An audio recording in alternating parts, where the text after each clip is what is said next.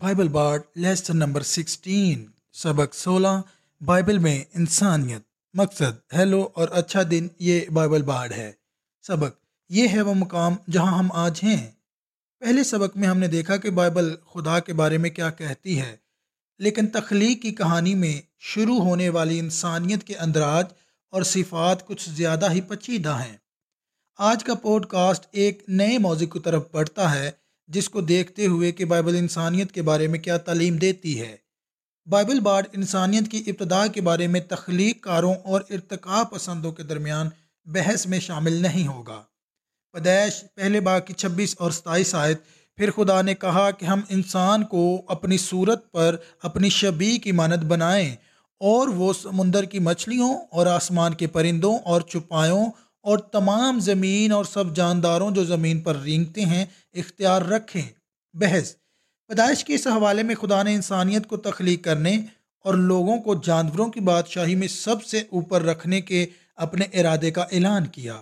اس حوالے میں لفظ ہم کے استعمال سے انسان کو بنایا گیا، جس میں خدا کے وجود کا حوالہ دیا گیا ہے۔ یہ حوالہ یہ بتانے کا راستہ ہے کہ خدا ایک مرکب ہستی ہے۔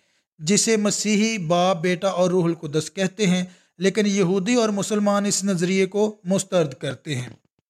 اس حوالے میں جو نمونہ پیش کیا گیا ہے، وہ انسانیت کے وجود میں خدا جیسی صفات ہیں۔ اگر خدا روح ہے تو انسانی جسم شاید خدا کی مشابت کا حصہ نہیں ہے۔ یہ قیاس کرنا مناسب ہے کہ انسان کی تصویر اور خدا کی لذت سے مراد خدا کی فکری اور اخلاقی ہے۔ خصوصیات بائبل بار سے پتہ چلتا ہے کہ دماغ اور روح وہی ہیں جو اس حوالہ میں مقصود ہیں۔ یہ اس حوالے سے واضح ہے کہ آؤ ہم انسان بنائیں، وہیں سے ہم انسانیت کی اصطلاح اخذ کرتے ہیں۔ ظاہر ہے کہ انسانیت مرد اور عورت یا دوسرے لفظوں میں انسانیت ہے۔ کیونکہ تخلیق، پیدائش کے ابتدائی ابواب میں پیش کی گئی ہے ہمیں بائبل تخلیق کے بارے میں کیا کہتی ہے؟ پیدائش پہلے باپ کی پہلی آیت میں لکھا ہے، ابتدا میں خدا نے زمین و آسمان کو بنایا۔ لہٰذا ہم جانتے ہیں کہ پہلے دن خدا نے روشنی اور طریقے کو بنایا۔ دوسرے دن خدا نے زمین سے فضا کو لہدہ کیا اور اسے آسمان کہا۔ تیسرے دن خدا نے زمین اور سمندر کو بنایا۔ چوتھے دن خدا نے سورج، چاند اور ستارے بنائے۔ پانچویں دن خدا نے جانداروں کو اور پرندوں کو بنایا۔ چھٹے دن خدا نے جانداروں کو برکت دی اور انسان کو اپنی شبی پر بنایا۔ اور باقی مخلوقات پر فوقیت اور بیج پیدا کرنے والے پودوں اور پھلوں والے درختوں کو تمام لوگوں کے لیے خوراک کے طور پر مقرر کرتا ہے۔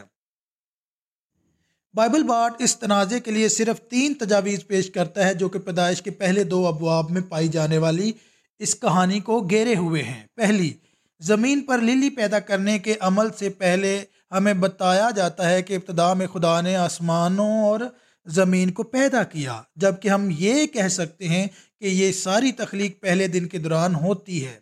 نمبر دو، لیکن دوسرے دن روشنی اور طریقے کا اصول قائم ہوتا نظر آتا ہے۔ ہم پہلے سے موجود اور پانی سے ڈکی ہوئی زمین پر دیکھتے ہیں۔ پودوں، مچھلیوں، پرندوں اور زمین مخلوق کی تخلیق کی اس کہانی تک پہنچنے سے پہلے اصل تخلیق ہوئی تھی۔ آسمانوں اور زمین کی اس پہلی تخلیق کے بارے میں مزید کچھ نہیں بتایا ماسوائے اس کے کہ خدا نے کہا۔ خلاصہ۔ بائبل بار نے کیا دیکھا ہے کہ نقاد اور مومن یکساں طور پر تخلیق کے واقعات پر تفصیلات پر توجہ مرکوز کرتے ہیں۔ یا تو متن کی لفظی درستگی کو بدنام کرنے یا دلیل دینے کے لیے یہ وہی ہیں۔ جو مصنف نے درج کیا ہے۔ لیکن چھٹے دن تک کوئی بھی انسان وجود میں نہیں تھا۔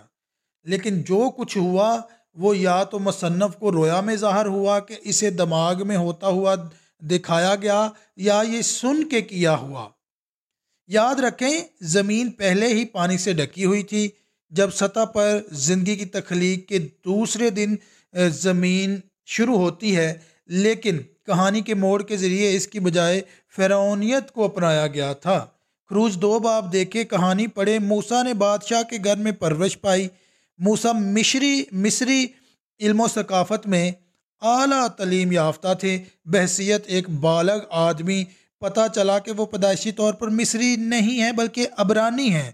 اس وقت ابرانی غلام تھے اور گاربن بطور استعمال ہوتے تھے۔ بعد میں ابرام کی تعمیر کے منصوبوں میں مزدور موسا نے ایک مصری غلام کو مار ڈالا، جو اسے ایک ابرانی کو مارتا ہوا نظر آتا ہے۔ اور موسا اس آدمی کو مار ڈالتا ہے اور پھر صحرا میں بھاگ جاتا ہے۔ اور صحرا میں خدا سے ملتا ہے اور بعد میں مصر واپس آتا ہے۔ اور خدا کی طرف سے دیے گئے موضاء کا استعمال کرتے ہوئے مصریوں کو ابرانی غلاموں کو آزاد کرنے پر راضی کرتا ہے۔ جنہیں موسا بڑی تعداد میں لے جاتا ہے، یہ کہانی خروج کے پہلے پندرہ ابواب میں بیان کی گئی ہے۔ ہمارے پاس کوئی سانسی ثبوت نہیں کہ موسا مصنف ہیں، لیکن اس بات کا کوئی ثبوت نہیں ہے کہ وہ نہیں تھا۔ بائبل بارڈ کو اس بات کی کوئی پرواہ نہیں۔ بائبل بارڈ کو اس بات کی پرواہ ہے کہ موسا کی کہانی بہت اچھا ادب ہے اور انسانیت اور خدا کے بارے میں ایسی چیزوں کو ظاہر کرتا ہے جو ہمارے لیے جاننا ضروری ہے۔ علماء نے ان پہلی پانچ کتابوں کے اتحاد کے حق میں اور خلاف بحث کی ہے، لیکن یہ ہمارے مقاصد کے لیے دلائل ہے۔ مقصد ہے، ہم اس سلسلے میں ابتدائی طور پر تلاش کر رہے ہیں کہ بائبل انسانیت کے بارے میں کیا تعلیم دیتی ہے۔ یہ کہانیاں، یہ ادب اور ان میں شامل تجاویز ہماری دلچسپی کا مرکز ہیں۔ اس پوڈ کاسٹ کا مقصد صرف اس بات پر بحث کرنا ہے کہ خدا کون ہے اور انسان کون ہے۔ نتیجہ یہ بائبل بارڈ کے کام کرنے کا طریقہ ہے۔ مختصر تلاوت قریب سے توجہ مرکوز، کوئی خلف شار نہیں۔ Bible baud U S eight Gmail dot com پر اپنا سوال یا تبصرہ بھیجیں، اس کا جائزہ لیا جائے گا۔